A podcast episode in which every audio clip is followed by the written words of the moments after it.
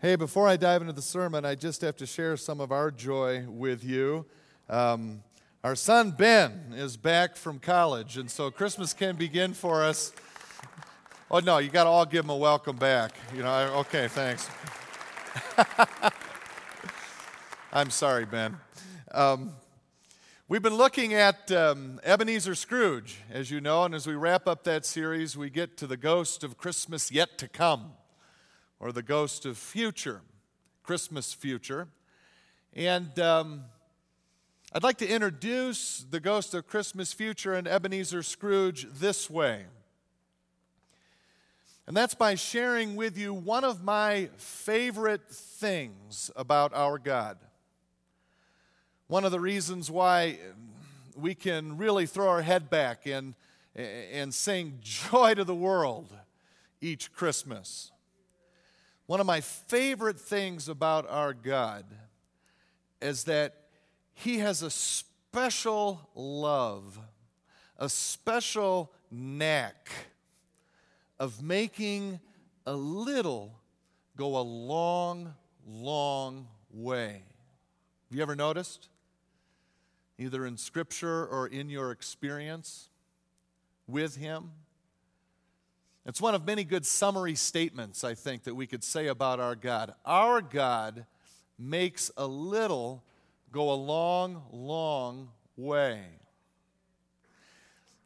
He started out by making the universe from nothing. And nothing is fairly little. It's about as little as it gets, yes? He created life from nothing. With one breath, Adam came alive. With one rib, there's Eve. And then down the road, from one tiny egg, a breath, a rib, and one of Eve's eggs, we have the entire human race. Yeah. Our God loves making a little go a long, long way. Noah builds an ark, and life survives the flood. Moses finally says, Yes, I'll go back to Egypt. And a new nation is born. He raises his hands and the Red Sea parts, and Israel is saved. The children of Israel simply marched around a city seven times and blow some trumpets. And one of the mightiest, mightiest city fortresses of all times, Jericho, falls. Samson's hair begins to grow back and he manages a brief prayer for help, and the Philistines are defeated. Ruth, Ruth decides she's going to stick with mom, stick with her grieving mother in law. And because she does, Jesus' ancestral line continues. A boy named David throws a stone, and a giant falls. A king named Hezekiah prays, and 186,000 Assyrian soldiers vanish overnight. Daniel, Shadrach, Meshach, and Abednego simply say no to other gods and even hungry lions in a fiery furnace do no harm. A boy shares his meager lunch of fish and bread, and thousands are fed. A bleeding woman simply reaches out in faith and touches the corner of her Messiah's robe, and she's instantly healed. And of course, one lone, obedient man dies on a cross, and all sins are forgiven. Yeah, our God loves, revels in making a little go a long, long way. Perhaps one of the most well known biblical pictures, biblical stories of a little going a long, long way. See how many of you get it. But it involves that picture of one of those tiny biblical seeds called what kind of seed? A mustard seed, yeah. You can see on the screen how tiny they are. And if I say mustard seed, what saying of Jesus comes to mind? Faith. Yes, I tell you the truth. If you have faith as small as a mustard seed, Jesus says, you can say to this mountain, move from here to there, and it will move. Nothing will be impossible for you, Jesus says. And yes, almost everyone knows that that mustard seed picture of our faith from Matthew 17, probably because it's a really cool to think of telling a whole mountain to move and having it move. That picture stays with us.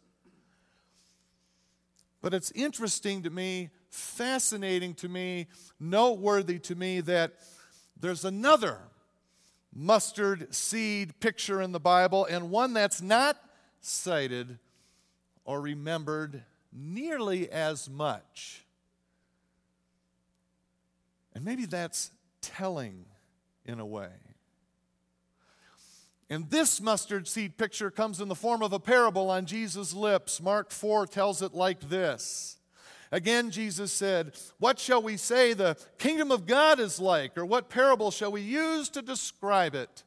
It is like a mustard seed which is the smallest seed you plant in the ground, yet when planted, it grows and becomes the largest of all garden plants with such big branches that the birds of the air can perch in its shade.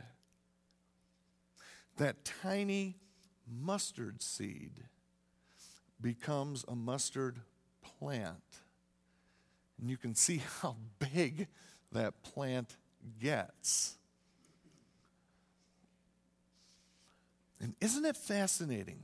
Isn't it fascinating that Jesus uses a mustard seed to describe even our tiniest bit of faith, and then also uses a mustard seed to describe what the kingdom of God is like, in that the kingdom of God brings shade for those in the desert in their life. And if we link those two pictures, does that tell us something about what our faith needs to grow into? Faith, at least in its context biblically, of our faith and witness in bringing about the kingdom of God in the lives of people that don't yet experience it that kingdom of God that is supposed to result in shade, protection from life's heat.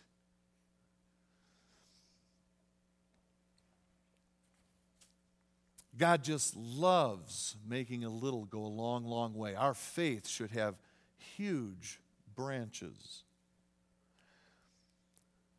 Ebenezer Scrooge if you're visiting this morning, we've been looking at his redemption in Dickens' A Christmas Carol, and we've been finding insights in this story to our own redemption as well. And so we went with Scrooge and the Ghost of Christmas Past. And together with Scrooge, we were reminded of, of our first love, at least, that excited first love that we had when we first knew God's love for us, how overwhelming that was.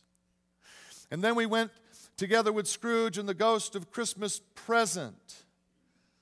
And we're reminded that God's first love, people, especially the poor and the oppressed who need it most, we're reminded that God's first love needs to be our first love too, even as we love God by loving others.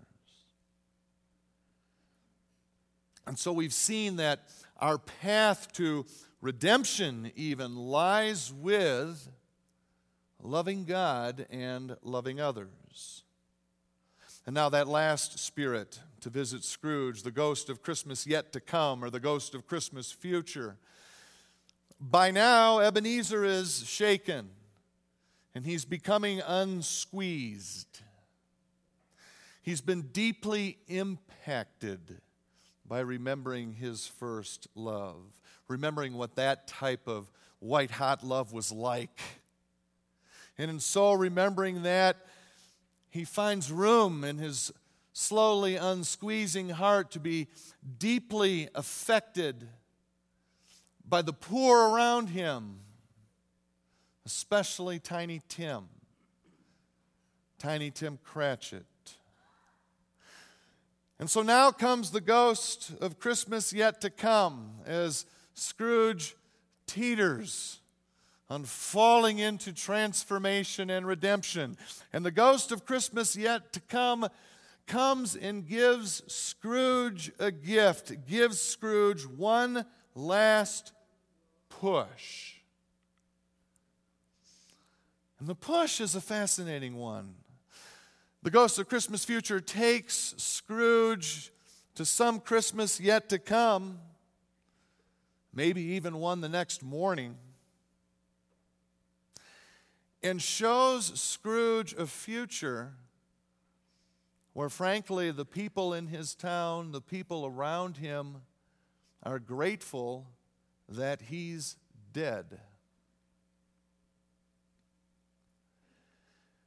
And Scrooge gets to see that his life made no good, loving impact at all on anyone.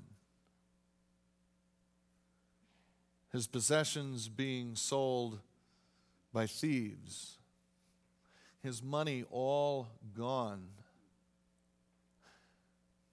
And Tiny Tim, because he failed to intervene and help is dead too.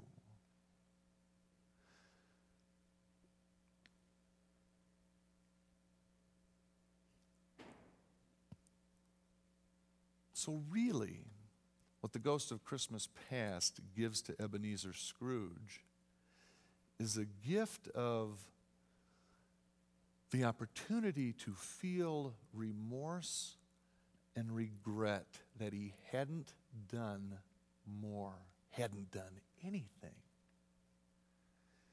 And you say, well, you know, I don't often think of regret or remorse as a gift. It's not a very good gift. Don't try to give that to someone, I guess, this Christmas under the tree. And here's remorse. But do you know what?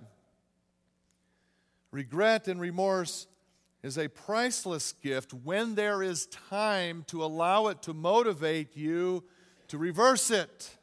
Reverse whatever caused it in the first place. It's a gift when there's time to do something about it, time to avoid it altogether in the future. Regret or remorse is a priceless gift when it motivates us to change. Or let me use the biblical word for change when it motivates us to repent.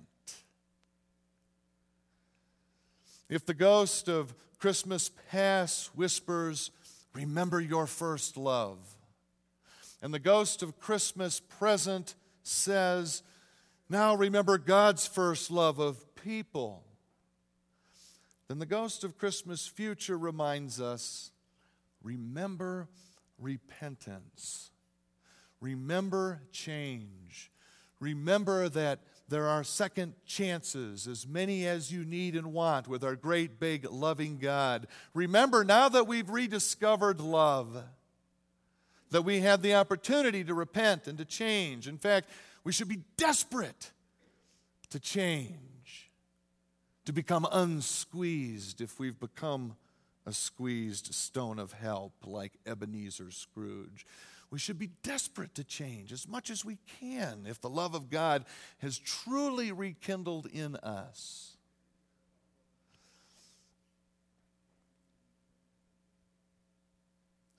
If I was to outline Dickens' story of Ebenezer Scrooge, I might do it like this.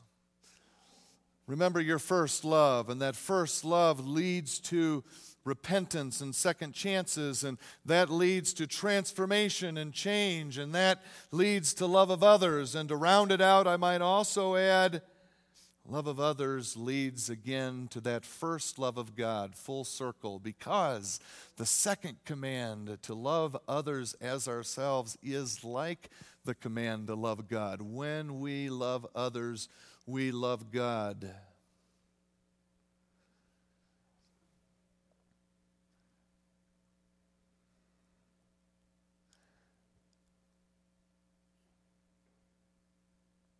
in the last exchange between Scrooge and the spirit of Christmas future, the spirit is pointing to a grave.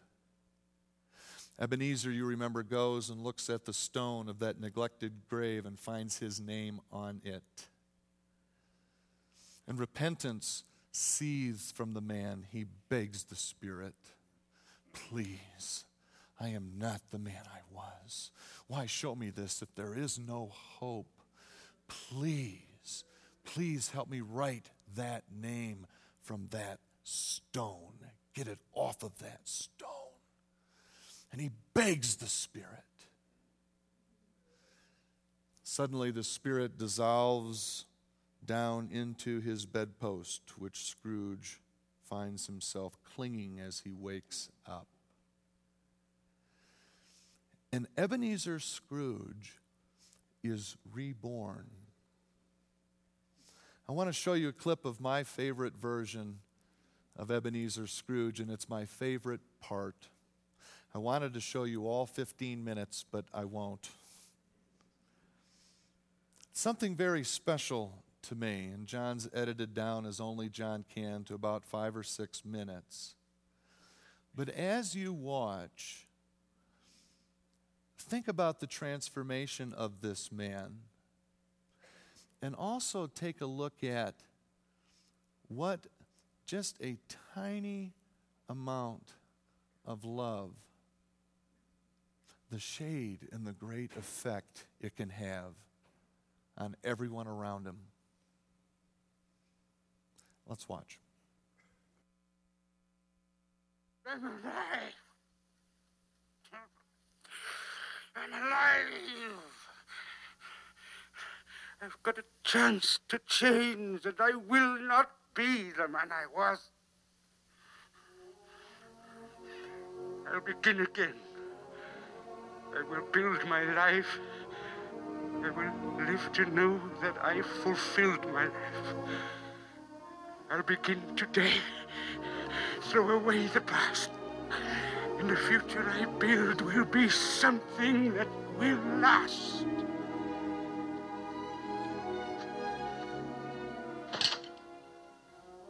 I will take the time I have left to live, and I will give it all that I have left to give. I will live my days for my fellow men, and I live in praise of that moment when I was able to begin again. A Merry Christmas, everybody!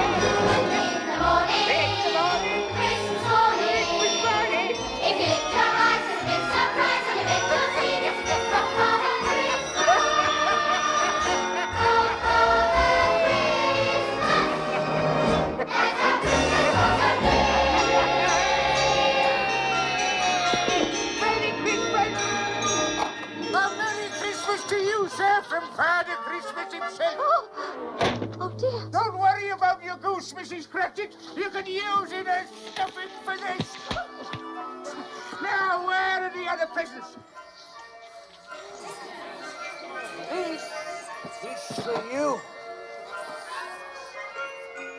You didn't steal it, did you? no, I didn't steal it. It's a present for you to keep a Merry Christmas, Tiny You still don't recognize me, do you, Bob Cratchit? Yes. Uh, no. Uh, your, your Father Christmas? no. Mad. It's all right, my dear. There's, there's nothing to be frightened of. No, I haven't gone mad. And on Monday, when your salary will be doubled, Doubled? He has gone we'll mad. sit together and discuss how I can help your family to start with. We'll find the right doctors to get Tiny Tim well, and we will get him well, you know, Bob. Yes, I believe you. I believe anything. And may this be the merriest Christmas of all our lives. Tom Jenkins, Tom Jenkins, about that six pounds you owe me. You agreed to give me a few more days, Mr. Scrooge. I just need You a few can more... keep it. It's my Christmas present to you. And that goes for anyone else who owes me money. You can keep it as of this day. All my debts are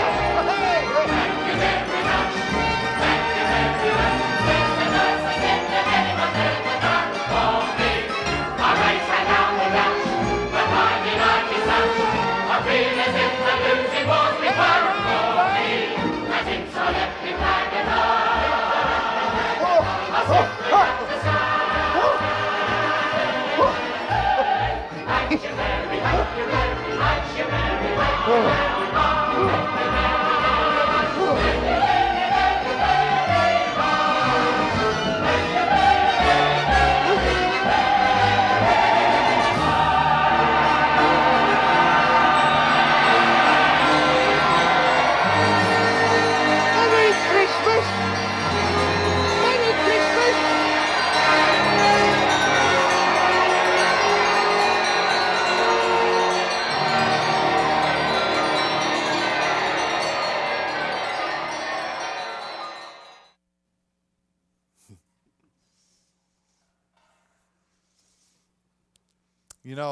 Scrooge really doesn't do very much.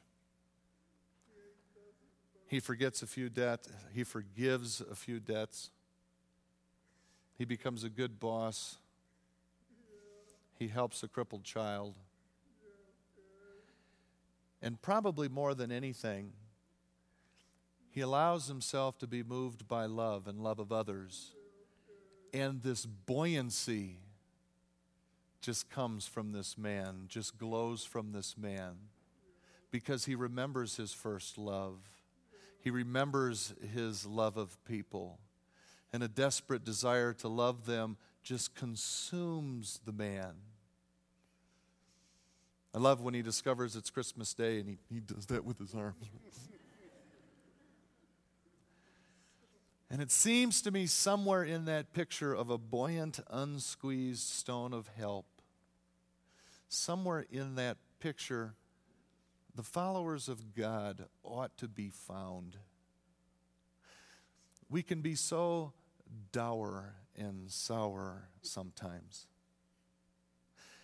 And we can forget so quickly, it seems to me, that all consuming passion of love and joy because God loves us.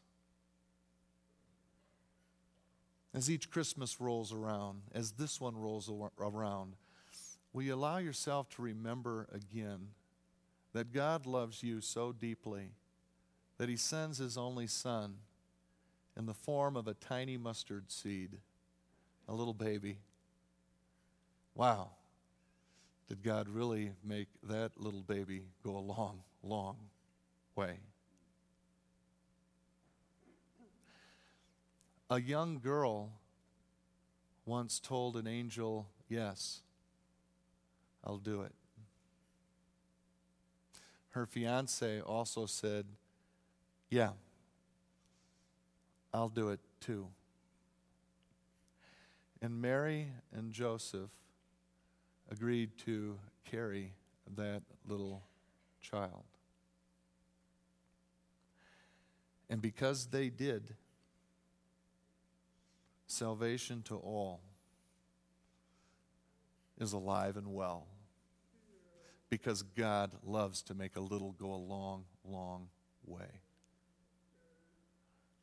Sometimes I know when I think of Shema, love God with all your heart, with all your soul, with all your might, with all your mind, and love your neighbors as yourself, including your enemies, and pray for those who persecute you. And I see that huge mountain, and I said, that's just too hard. I can't.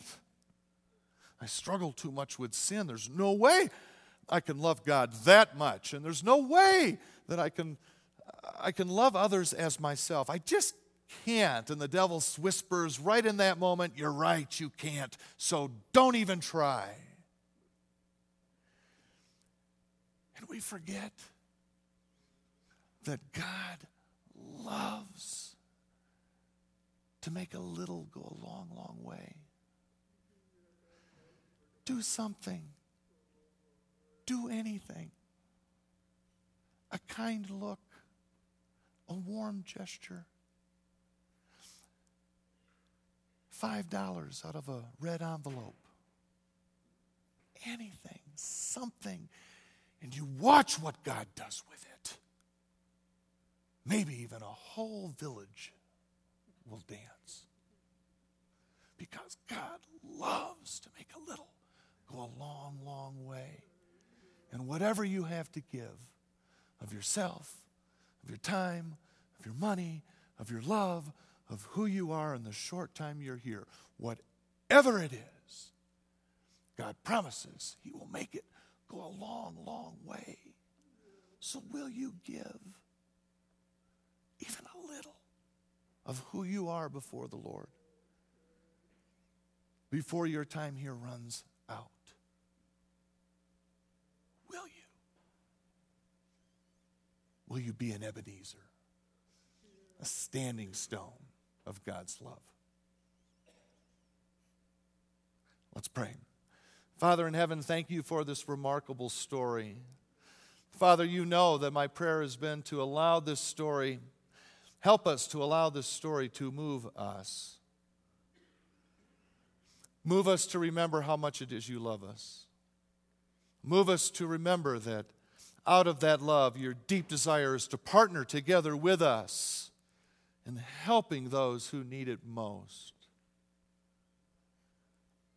Father, thank you for a second chance. If, if we've somehow wandered away from that, if we find ourselves not feeling that buoyancy of love, peace, patience, kindness, faithfulness, gentleness, and self control, if if we have allowed life to cloud that and to scrooge us and to squeeze us, Father, make this Christmas, make today a time where we too can be reborn, transformed, and even redeemed. Help us, Father, to first and foremost all the time love you by loving others. Give us that peace on earth and goodwill to all men that your Son came to bring and now wants to bring again and again through us. Father, we love you, and we ask this in Jesus' name. And all God's people said, Amen. Would you stand, please, for God's benediction? His good words, his blessings, I'm borrowing from the Apostle Paul and also Jesus. First, the Apostle Paul gives us this reminder of what we're even here for. For we are God's handiwork, Paul says, created in Christ Jesus. Why? To do good works which God prepared in advance for us to do. And Jesus adds, So let your light shine before others, that they may see your good deeds and glorify your Father in heaven. In Jesus' name, amen. amen. See you Christmas Eve evening. 5 o'clock. And Christmas Day, rumor has it the Verbal family will bring us Drummer Boy again. You don't want to miss that. See you at 10 o'clock on Christmas. God bless you all.